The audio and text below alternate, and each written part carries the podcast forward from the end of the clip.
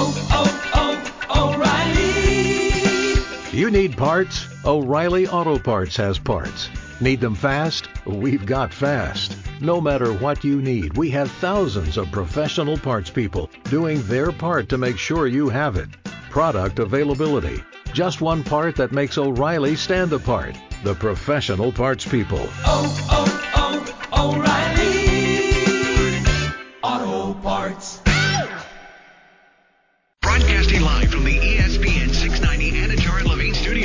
This is Action Sports Jax on ESPN 690 with Brent Martineau and Austen Lane.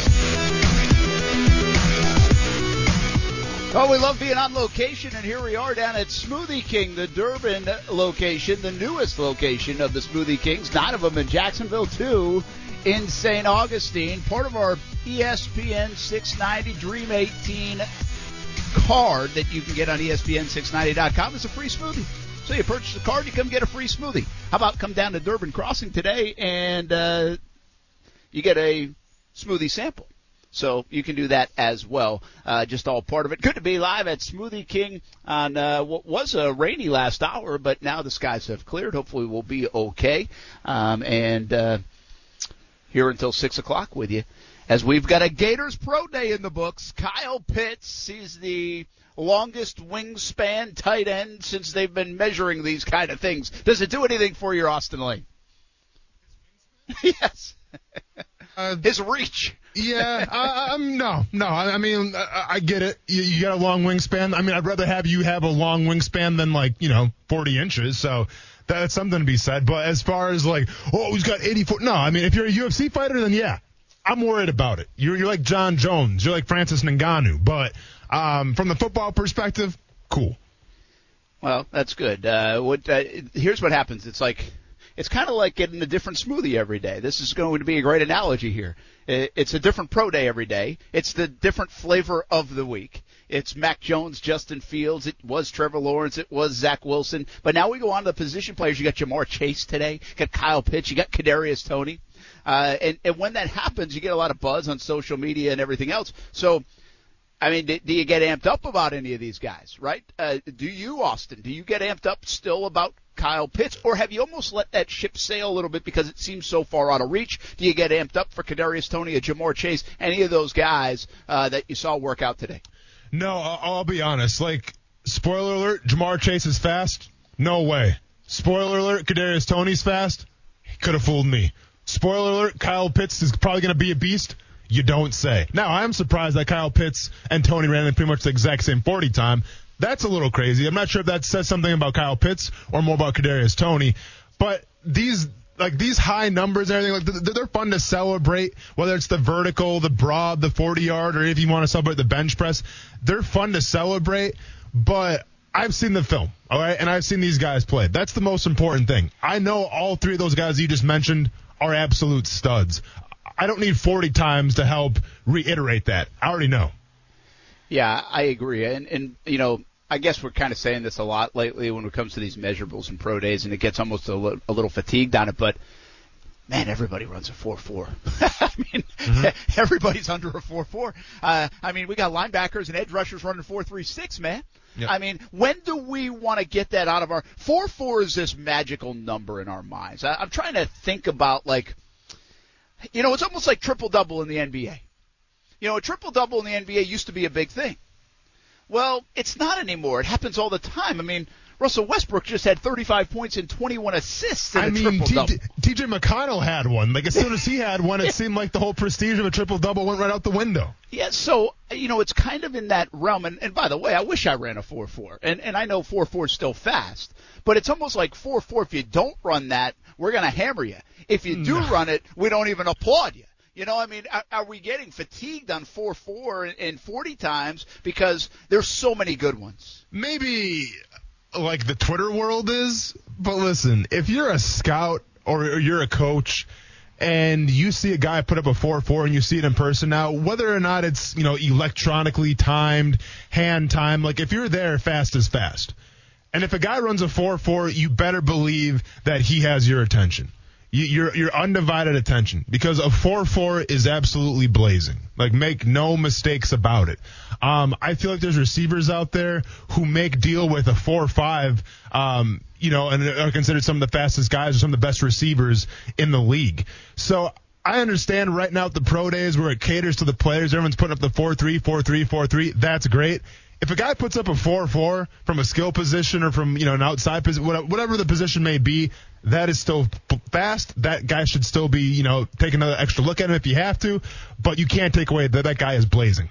Yeah, it's just we have so much in the bigger, faster, stronger category. I mean, we talk about this all the time, whether it's on air or even uh, in commercial breaks. Just from the time you got to, again, you're not an old guy. I mean, you're 33 years old, played in the NFL, drafted when you're 2010, and out what around 2014 or so. I mean, that is not a long time ago and yet we have seen the game change. I feel like we've seen players change, and we've seen the metrics, quite frankly, change in the sport in just a handful of years. I mean, it is changing in front of our eyes, whether we want to admit it or not. And I think that's kind of the moral of this story. It's like, I'm not surprised to see Kyle Pitts run a 4-4-4. Like, I'm just not. Uh, I'm not surprised to see Ja'Marr Chase in the four threes or yeah, I you just you're it's not like wow anymore to me. You know, I, I nothing is that eye popping. Now you get the edge guy running a four three six. That that does kind of pop at you. That's still different because of the position. But uh, even even Fields yesterday, man, running a four four four forty at the quarterback position. I know it's like the fastest time since RG three of a guy that could be picked in the first round, uh, but it still doesn't wow me. Like it just doesn't surprise me anymore. Yeah, I, I mean, I get it. When, when you hear four four over and over and over again, like you, you get accustomed to that, right? Like when you hear some guy running a, a four two, like a, a, a you know four two eight or four two nine, like that's like wow. I mean, let's you know give that guy his own island. Like I think it was Adidas or Nike was trying to do if somebody broke the forty time record uh, a couple years ago back at the combine uh, the, like to me, like I understand what a four four means, right? Because you know I, I playing in, in locker rooms with with you know pretty fast guys, but any guy that runs the four four, like it comes with some prestige a little bit. Like um, you know, like there, there's murmuring of like, I ran a four four, I ran a four four. And if you if you have a guy that runs a four three, well then forget about it. Like everyone's gonna be asking that guy to race after practice one day just because they want to see it in person. So I get what you're saying where 4-4 seems to be the benchmark now. It's the number that we always hear, and it's really the number to me that sets apart from a skill position whether you're fast or not. And that's not the way it should be because once again, your game film is going to decide everything. But for whatever reason, we, we, we made that benchmark now of 4-4 saying, well, he, he ran a 4-5. That guy's slow at the skill position. It's just, that's just not accurate. It's not fair. Yeah. Uh, how about Gators uh, in terms of this draft? Well, you know, you got Pitts, and everybody be like, heck yeah, that'd be awesome. Unrealistic at this stage, okay? Barring anything crazy the Jags do, it's just unrealistic. Kadarius Toney is realistic. Uh, you know, Marco Wilson, those guys back in the the back back end of the draft or the middle of the rounds of the draft. And we'll talk about Marco Wilson's story a little bit later on too. But uh, would you be excited if Kadarius Toney, like at 25? I'm not telling, saying you want it and that's where you're going to go. But do you think you'd be excited if the Jags landed Kadarius Toney at some time late in the first round? Whew. Once again, it would all depend how the draft played out. There would be a part of me that would ask the question, well, how are you going to use this guy? Because you just took him in the first round. So when I hear of a first round wide receiver, I think of guys like DK Metcalf, who's not even a first round receiver in his own right, but I think of like game changers like that. I think of like an AJ Brown how are you going to use this guy? Well, I see a room right now that has Marvin Jones Jr. I see a room right now that has Laviska Shenault, and I see a room that has uh, DJ Chark.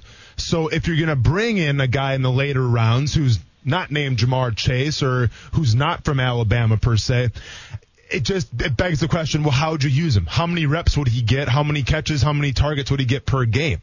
If you can't answer me and tell me at least, you know, six or seven targets a game, then is the juice really worth that squeeze when you have other issues to address, like the safety position? So once again, it, it all depends to me how the draft plays out. I think the big one is if Taylor Moehrig's gone, then okay, fine. Take a look at maybe a, a wide receiver late on the draft. That's fine in the first round. But I think you have to keep in mind you got other needs to fill first, unless you can bring in a guy that's going to be that dynamic playmaker that can get the ball in his hands, you know, six to eight times per game. Well, I guess, and I like what you do. At least you give us a like a, a little bit of a metric there, right? Can he get the ball in his hand six times? Because right now it's, it was hard to do that even with Laviska Shenault. Um, but I, I think the difference between Toney that I would ask myself, and this is what I asked myself with Marvin Jones, and by the way, I caught up with today. We'll share that interview uh, next couple of days a bit, or, or even into next week, and he's a fun guy. Uh, but I asked the same question when Marvin Jones was signed. How do you change the offense? Like, does Marvin Jones change their offense? Would Kadarius Toney change their offense? Laviska Shenault, I think, made their offense interesting. I don't know if he changed their offense, Austen. Uh, and I think the way you change an offense is that game breaking ability.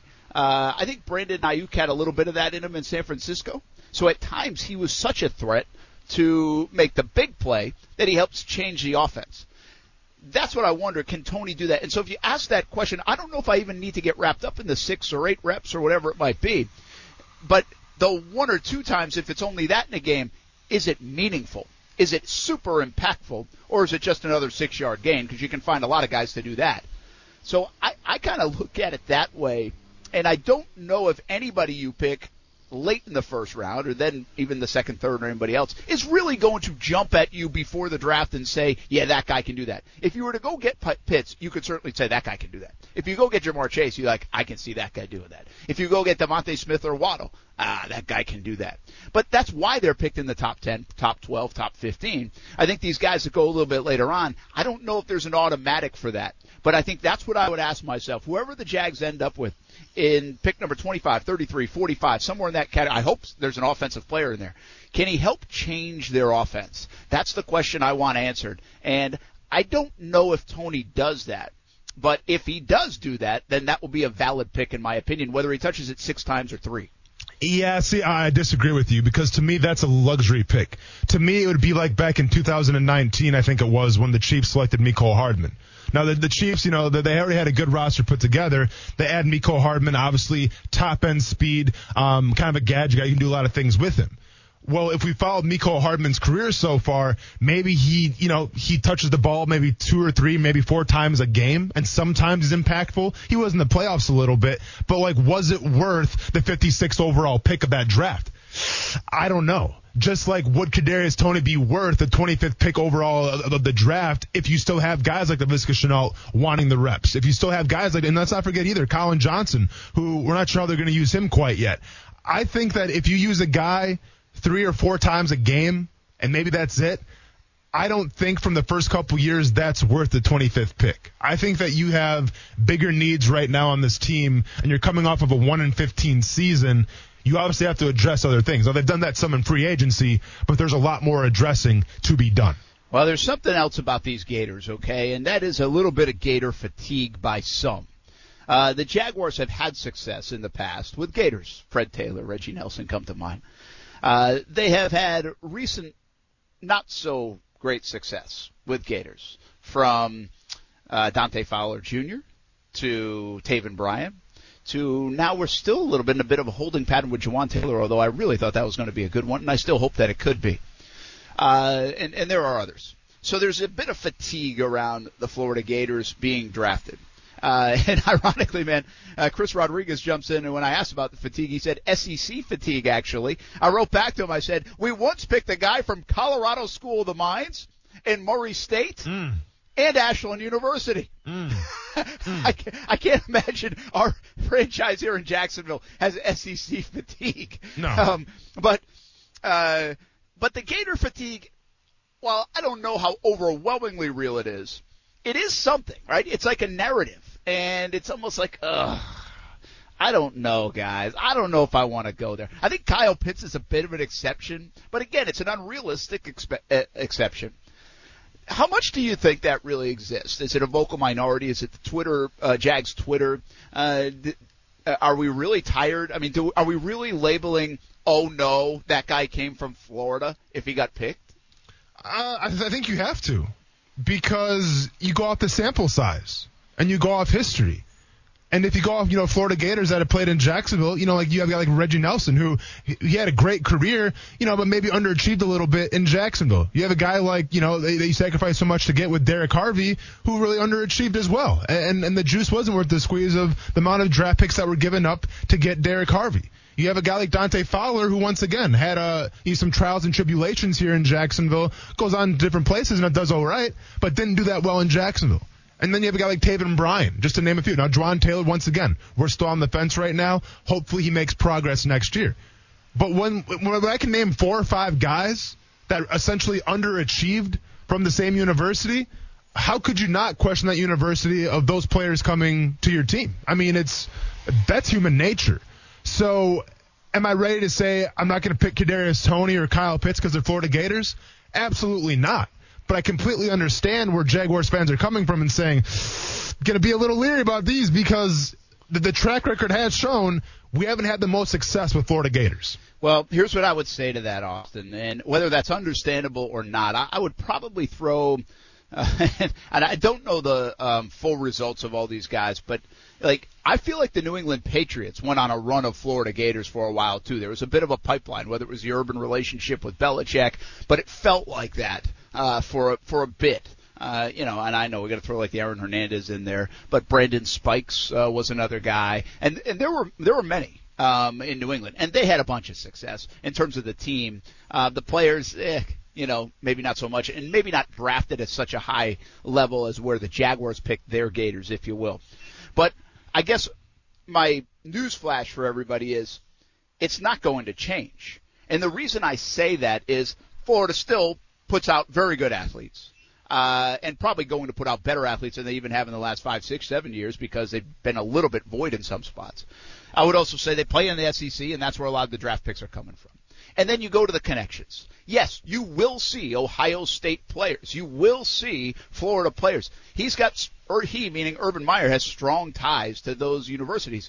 That means he knows the people. He trusts people in there. And so if you're going to pick from San Diego State or one of those places where you trust somebody, I think you're going to lean on the, the trusting of somebody to give you a positive and complete report. Uh, so I, I guess my, my caution is if you feel strongly against picking Gators, buckle up because I think it's going to continue to happen. I'm not saying it's happening this time right around like this year, but it's going to happen in the Urban Meyer regime and, and it might happen plentiful.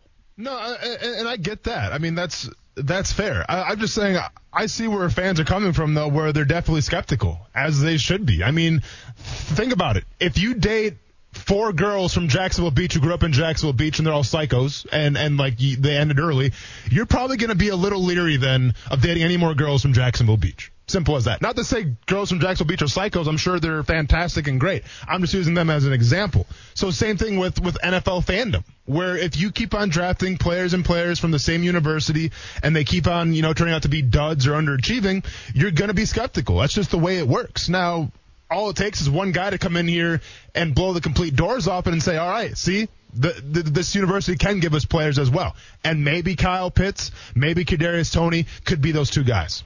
Yeah, uh, and that's fair. Um, that is fair. Bottom line is, doesn't matter where they come from, they got to pick good players, and that's a big part of the fix in Jacksonville that we identified months ago. Is that you you got to hit, you got to hit on these guys, and sometimes you got to hit big if you want to win big. Like this 25th pick, let's just hope, right? Trevor Lawrence is the guy, and and and he's as good as everybody says, but the 25th pick is how you turn the organization around. It's those kind of picks. And yeah, maybe you get one in the third round, like a Yannick Ngakoue kind of production.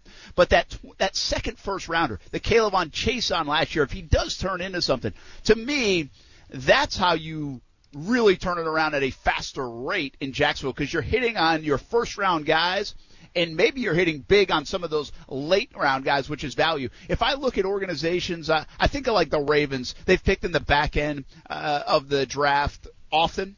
Uh, it probably picks through, say, 24 to 32, and I feel like they've done good work there. And I'm not going to sit there and list a bunch of examples, but I don't know if it feels that way to you, Austen. I feel like they've done a lot of good work there. And the, Seattle, I think, has done a little bit of that over the years too. When you you're used to picking in that back end, you you're not going to hit everybody, and they're not going to be perennial Pro Bowlers. There's a big difference between the top 12, top 15, and I think even the rest of that first round.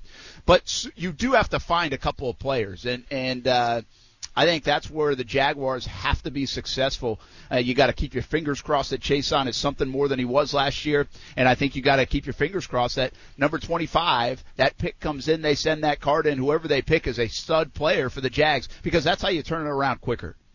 No, absolutely. That's that's where the draft starts. We know what we're getting with Trevor Lawrence, hopefully, obviously, but it's it's the easiest pick maybe in draft history. Okay, you're getting Trevor Lawrence. That 25 pick though, because there's just so many directions that you can go, and there's so many narratives and storylines that you can follow.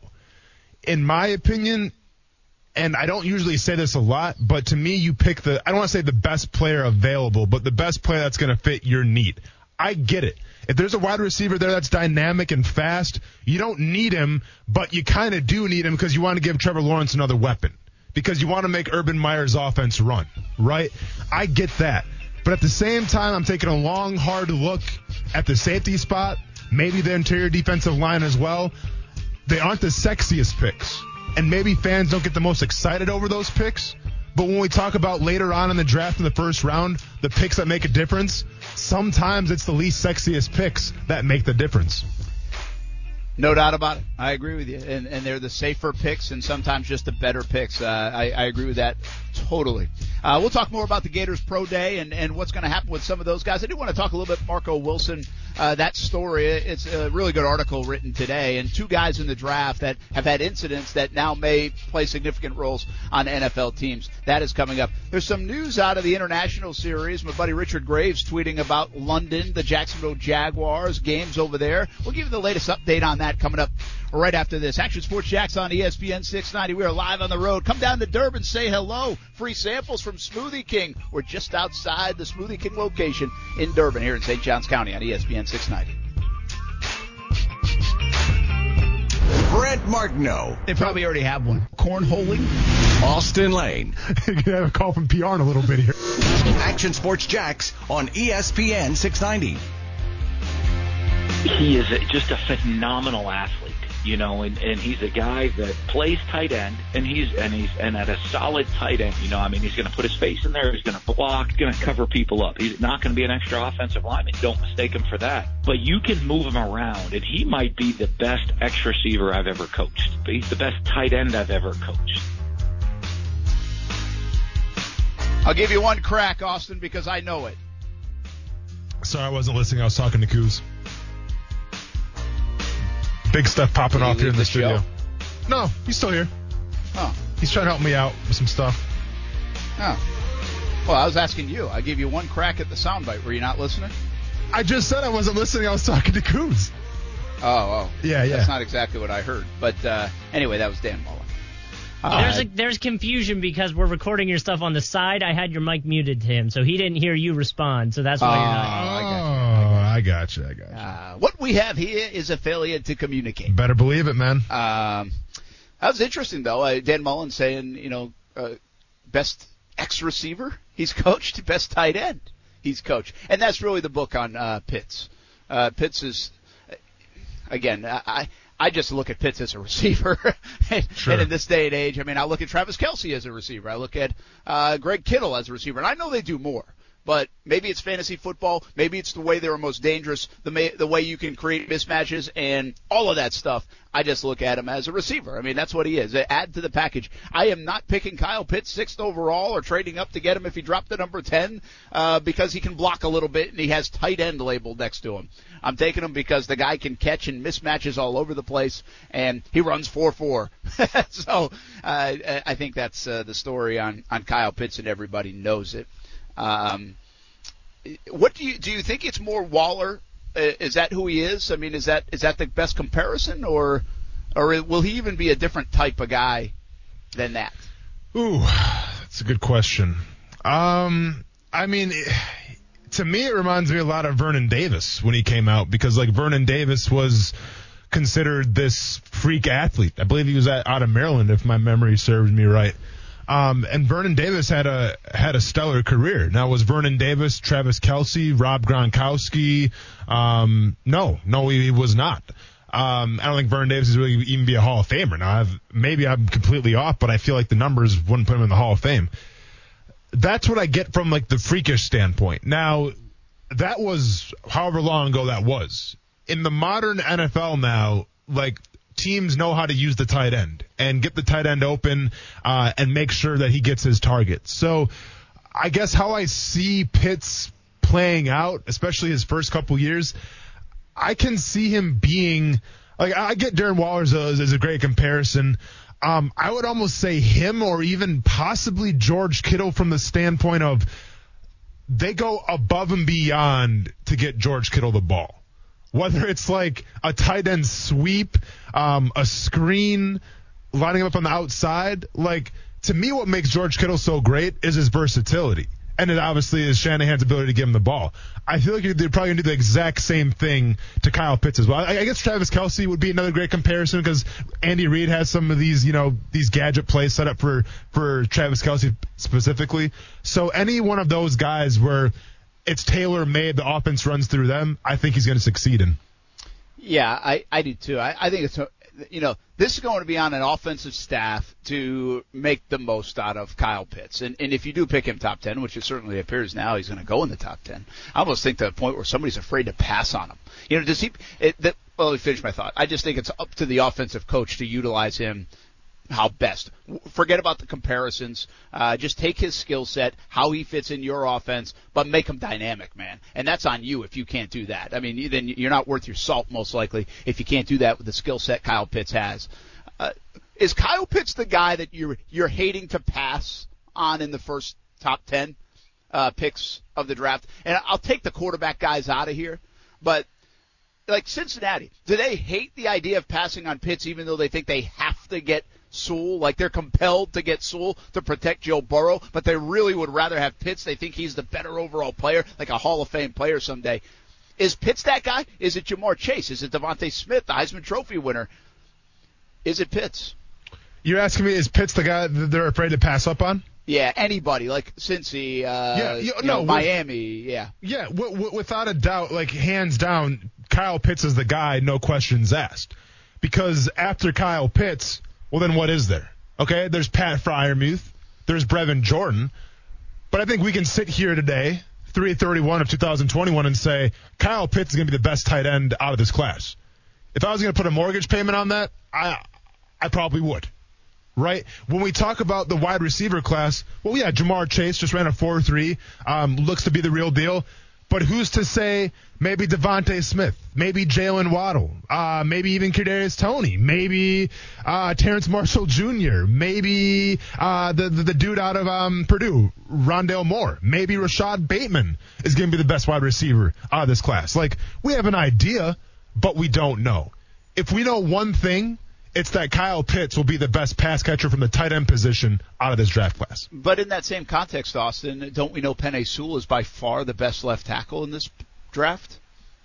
I mean, I think you can make an argument from the guy from Northwestern as well. Okay. I mean, I mean uh, listen, everyone's talking about Penei Sewell, and, and I believe it. I, I, I believe the hype. But I'm just saying, no one's even come close to the comparisons or like where they fall more than Kyle Pitts. Like, is there any other tight end going in the first round? No, you know, it, listen, I'm not telling you you're wrong. I'm just for debate. I, I would probably lean with you on this, and I just, I don't know. I, I, I guess you could make the case. Which one's more unique? Penei Sewell, who might be this generational left tackle, or Kyle Pitts, who I'm not sure we can even find the right comparison to the guy. Yeah. Well, You know? no, don't get me wrong. Here I am hyping up Kyle Pitts like I always do. But at the same time, if I'm the Bengals, I'm showing my offensive line. I'm taking care of my future in Joe Burrow. I understand what I just said about Kyle Pitts, but I, I need Joe Burrow to play 16 games a season or 17 games now. I can't have him, you know, being suffering, uh, you know, catastrophe uh, knee injuries. I, I can't have that stuff. So that's why I addressed offensive tackle spot, even though maybe to some fan bases they're, they're going to golf at me and say, well, what are you doing? Pass up Kyle Pitts. I'm helping out Joe Burrow because at the end of the day, regardless of how important Kyle Pitts is, no one's more important to that team than Joe Burrow. Yeah, I think uh, I, do think Cincinnati, like if we we're doing sports radio in Cincinnati, it's got to be pretty pretty wild because I do think the Kyle now. I wonder if they feel the Kyle Pitts stuff as much as we do here because we're so close to Gainesville. We watched him play for the last couple of years. I would assume they do, but the Kyle Pitts draft pick, if you're a Bengals fan, is way sexier than Penei Sewell. Of course. You know, uh, and it just, but I think what you just said, there's so much common sense in the Sewell pick. It would be great for uh, Cincinnati radio. And, and I guess that's my question. It's like, okay, which one are you going to regret passing on? And maybe they're both such home runs that you, you couldn't miss. Uh, and, and maybe that's the case. Like maybe this is, go back to the 2016 draft and it's like Joey Bosa and Jalen Ramsey, right? You take either one and you're probably going to win. Uh, that could be that. But uh, if you miss, oh boy, uh, Cincinnati. I, I think there's a lot of pressure on him to pick the right guy because then I think it's like easy for Miami. I, I think Miami will go with Pitts uh, at number six and not even wrestle with the receivers there um, to, to change them. So I think it's a fascinating part of, of the draft, and it almost feels in that context the draft starts at number five. But that's not to say Atlanta doesn't run up there and take Kyle Pitts. I mean, he could go at number four. I think everybody's talking quarterback to Atlanta, but Kyle Pitts could end up number four. Uh, it's really going to be a fascinating watch when it comes to uh, uh, the tight end receiver from the Florida Gators. Hey, have you seen this? Uh, Richard Gray is my buddy from over there uh, across the pond, the Sky Sports. Just tweeted this over the last couple of hours, and let me find it. Uh, the Football Association, the FA over there, has confirmed it is in talks with the Jacksonville Jaguars over staging more NFL games at Wembley Stadium. Uh, part of the quote is, latest on the Jaguars following this week's NFL owners meetings, the FA tells Sky Sports News, we remain in ongoing positive discussions with the Jaguars about hosting future games at Wembley, so we are not in a position to comment further. The FA maintains good relationships with the NFL, and the Jacksonville Jaguars have enjoyed over a decade of hosting games at Wembley Stadium. Has it been a decade? I don't think it's quite been a decade, but close enough. Uh, then the Jacksonville Jaguars issued a statement on the Wembley negotiations. This in the last half hour, and Richard is tweeting this uh, from Sky Sports. The Jaguars currently do not have agreements with the NFL or Wembley Stadium to play a home game per season in London. We know that. Our annual home games in London have strengthened our franchise helped to forge relationships between Jacksonville and UK businesses and established the Jaguars as the team to follow and support in London, the UK, and throughout Europe. For those reasons and many more, we're hopeful that the Jaguars' tradition of playing one home game each season in London can continue well into the future. We continue to have discussions with the FA and staff at Wembley Stadium, where our experiences have always been excellent. So that's the latest over there. I don't think Austen, uh, and again, I kind of just read all that in a hurry, so sorry if you're listening, but you can find those tweets. Uh, Richard Graves is the one that's tweeting those quotes in the statement from the Jags. I think two things of note really interesting. Uh, and one is not a surprise at all. We, we said this yesterday. We had the conversation. I believe they're going to London once a year. I, I really do. I think that relationship's going to continue. They put too much groundwork. They have too much of a footprint to take it away from there. And by the way, they have more competition than ever because every owner wants a piece of it. They see the dollars. Doesn't matter if you're struggling, doesn't matter how big your fan base is, doesn't matter how big your city, your market is. People want to go and explore and expand and create more revenue, and, and that's what London does. I think the very interesting part of this is uh, right here. For those reasons and many more, we're hopeful that the Jaguars' tradition of playing one home game each season in London can continue well into the future. Well, there it is, right? They don't have much of a desire at this time, just a little bit more than a year after saying we're going to play two home games. The Jaguars don't look like they have much of a desire to play more than one home game over there in London. I think that's big news. I think that's big for Jags fans. I think Jags fans know whether they want to admit it or put their arms around it or not that the one game in London is going to exist, but they sure as hell don't want to. And I think that right there, that statement says, hey, we're going to probably work on the one game going forward, probably for the next decade, but we're not going with two. Yeah, I'm, I'm obviously it's smart um, from their part. I think it's smart because then you, you get the fan base behind you. Um, I think it's smart because I think two home games in London uh, gives you a competitive disadvantage. So I think it's smart from from all around. Um, and to me, it's great news. You know, I'm sorry that there's gonna be one game over there in London because you know whether you want to make a couple extra bucks here or there, I get it. And if the game is shifting towards more of a global audience, um, you still want the Jaguars as much as possible to be at the forefront of that because they were kind of the pioneers, let's just say, of, playing overseas. So yeah, I, I think it's great news all around. Yeah. Do you? Th- how do you think the fans feel about the one?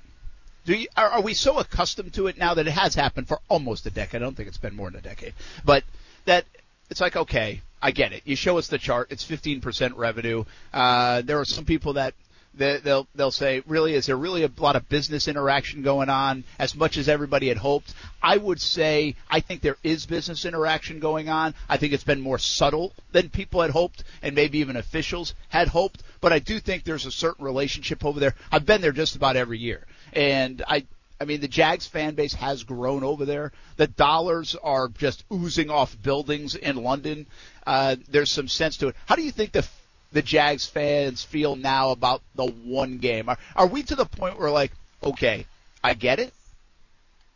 Yeah, I mean, listen, I don't think that the Jaguars fans really care what the bottom dollar looks like from, you know, from the team. You know, I mean, yeah, sure, at the end of the year you can go on Forbes and see like where the Jaguars rank and, you know, that's a fun competition to go back and forth with other franchises. But like Jaguars fans don't care about the bottom dollar. And I think in the beginning, a lot of fans were hesitant to, to come on board with the whole London thing just because, you know, you're taking away a home game, you're taking away a chance to see the team. But now where they sit, obviously, it's like, well, every team seems to be doing this now. It's it's like the, the big thing. So um, from that perspective, I think you know a majority of the fan base has come around to it and is cool with it. Yeah, and, and I guess it's, it's it's not a good one worth arguing because you kind of know it's reality, you know. And, and now with the 17 games, I mean, I, I think there's room for it. And by the way, we're not going to be alone in Jacksonville. I think that's the moral of this story the last couple of days. Everybody wants a piece of the pie, folks, whether you like it or not. Everybody wants a piece of that pie going global. They want to expand. They want to get more money. This saturated United States market when it comes to the NFL.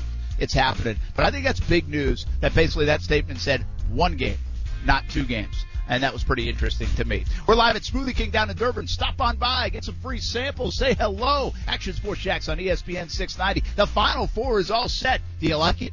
Or is this a foregone conclusion at what happens? It's on the way on ESPN 690.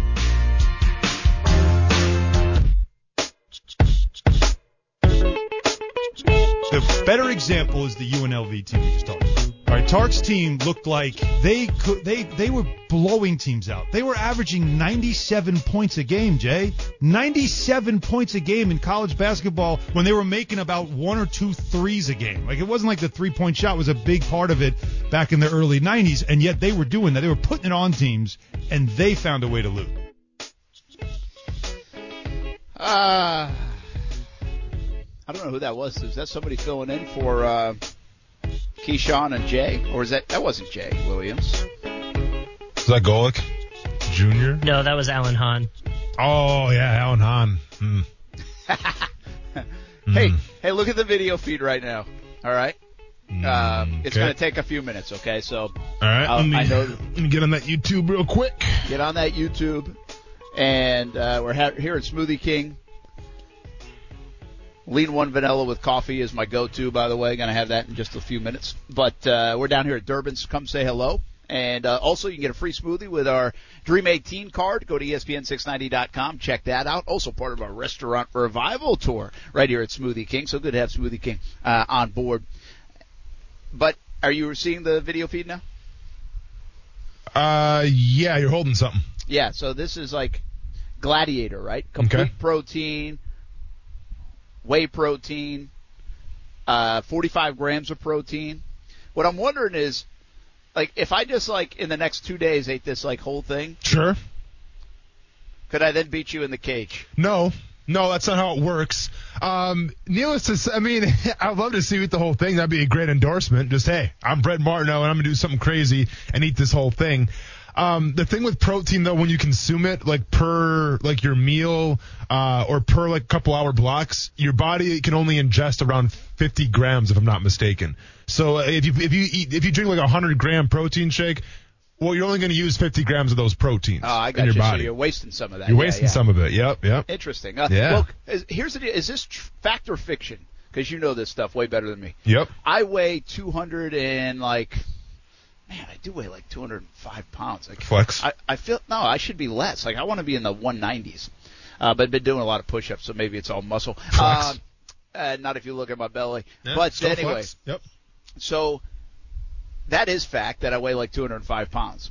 But people will tell you that you should eat in a day half your body weight in protein.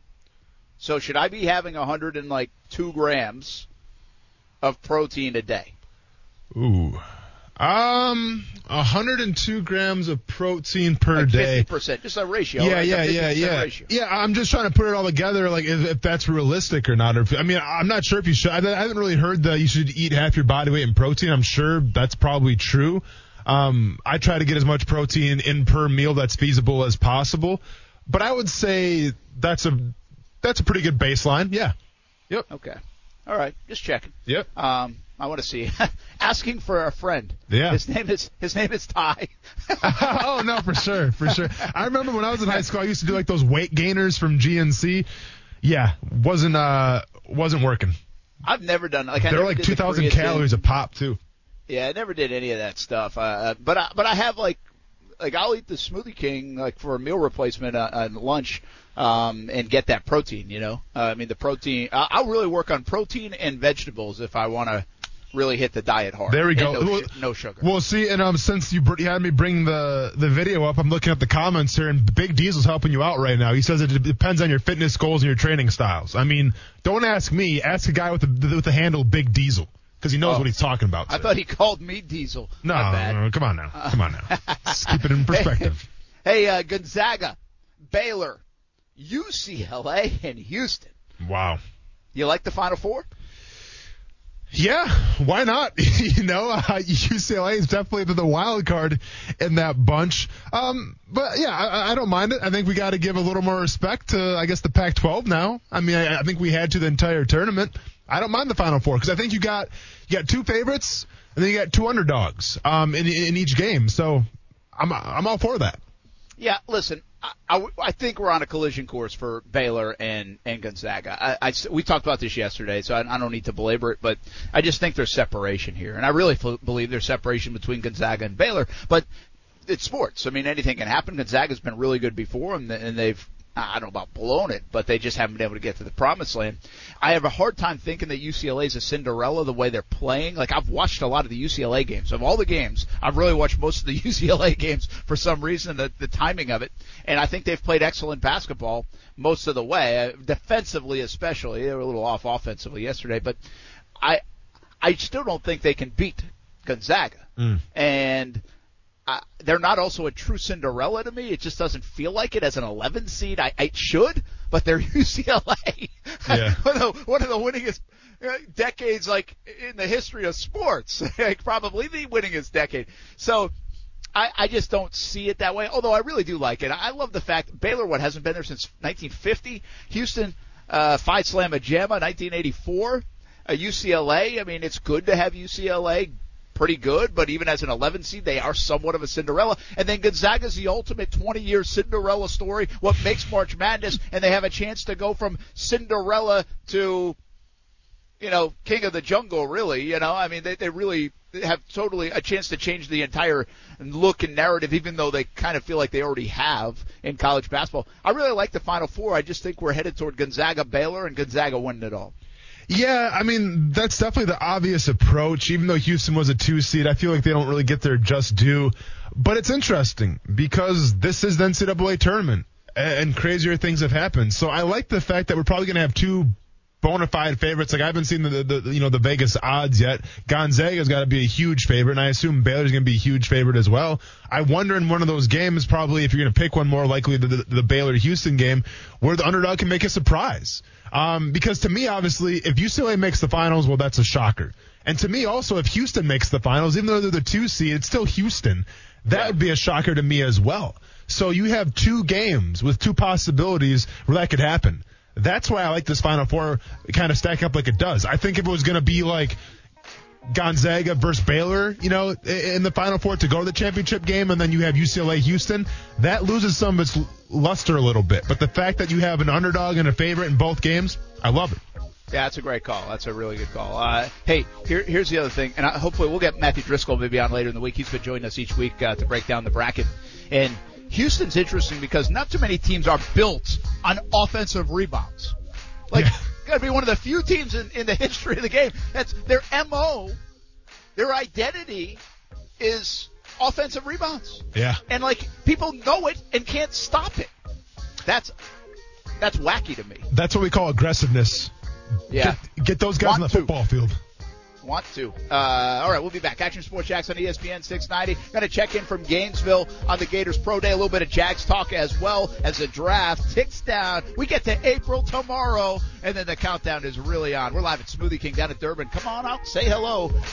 Action Sports Jax on ESPN 690. Join us today during the Jeep Celebration event. Right now, get 20% below MSRP for an average of 15178 under MSRP on the purchase of a 2023 Jeep Grand Cherokee Overland 4xE or Summit 4xE. Not compatible with lease offers or with any other consumer incentive offers. 15,178 average based on 20% below average MSRP from all 2023 Grand Cherokee Overland 4xE and Summit 4xE models in dealer stock. Residency restrictions apply. Take retail delivery from dealer stock by 4-1. Jeep is a registered trademark.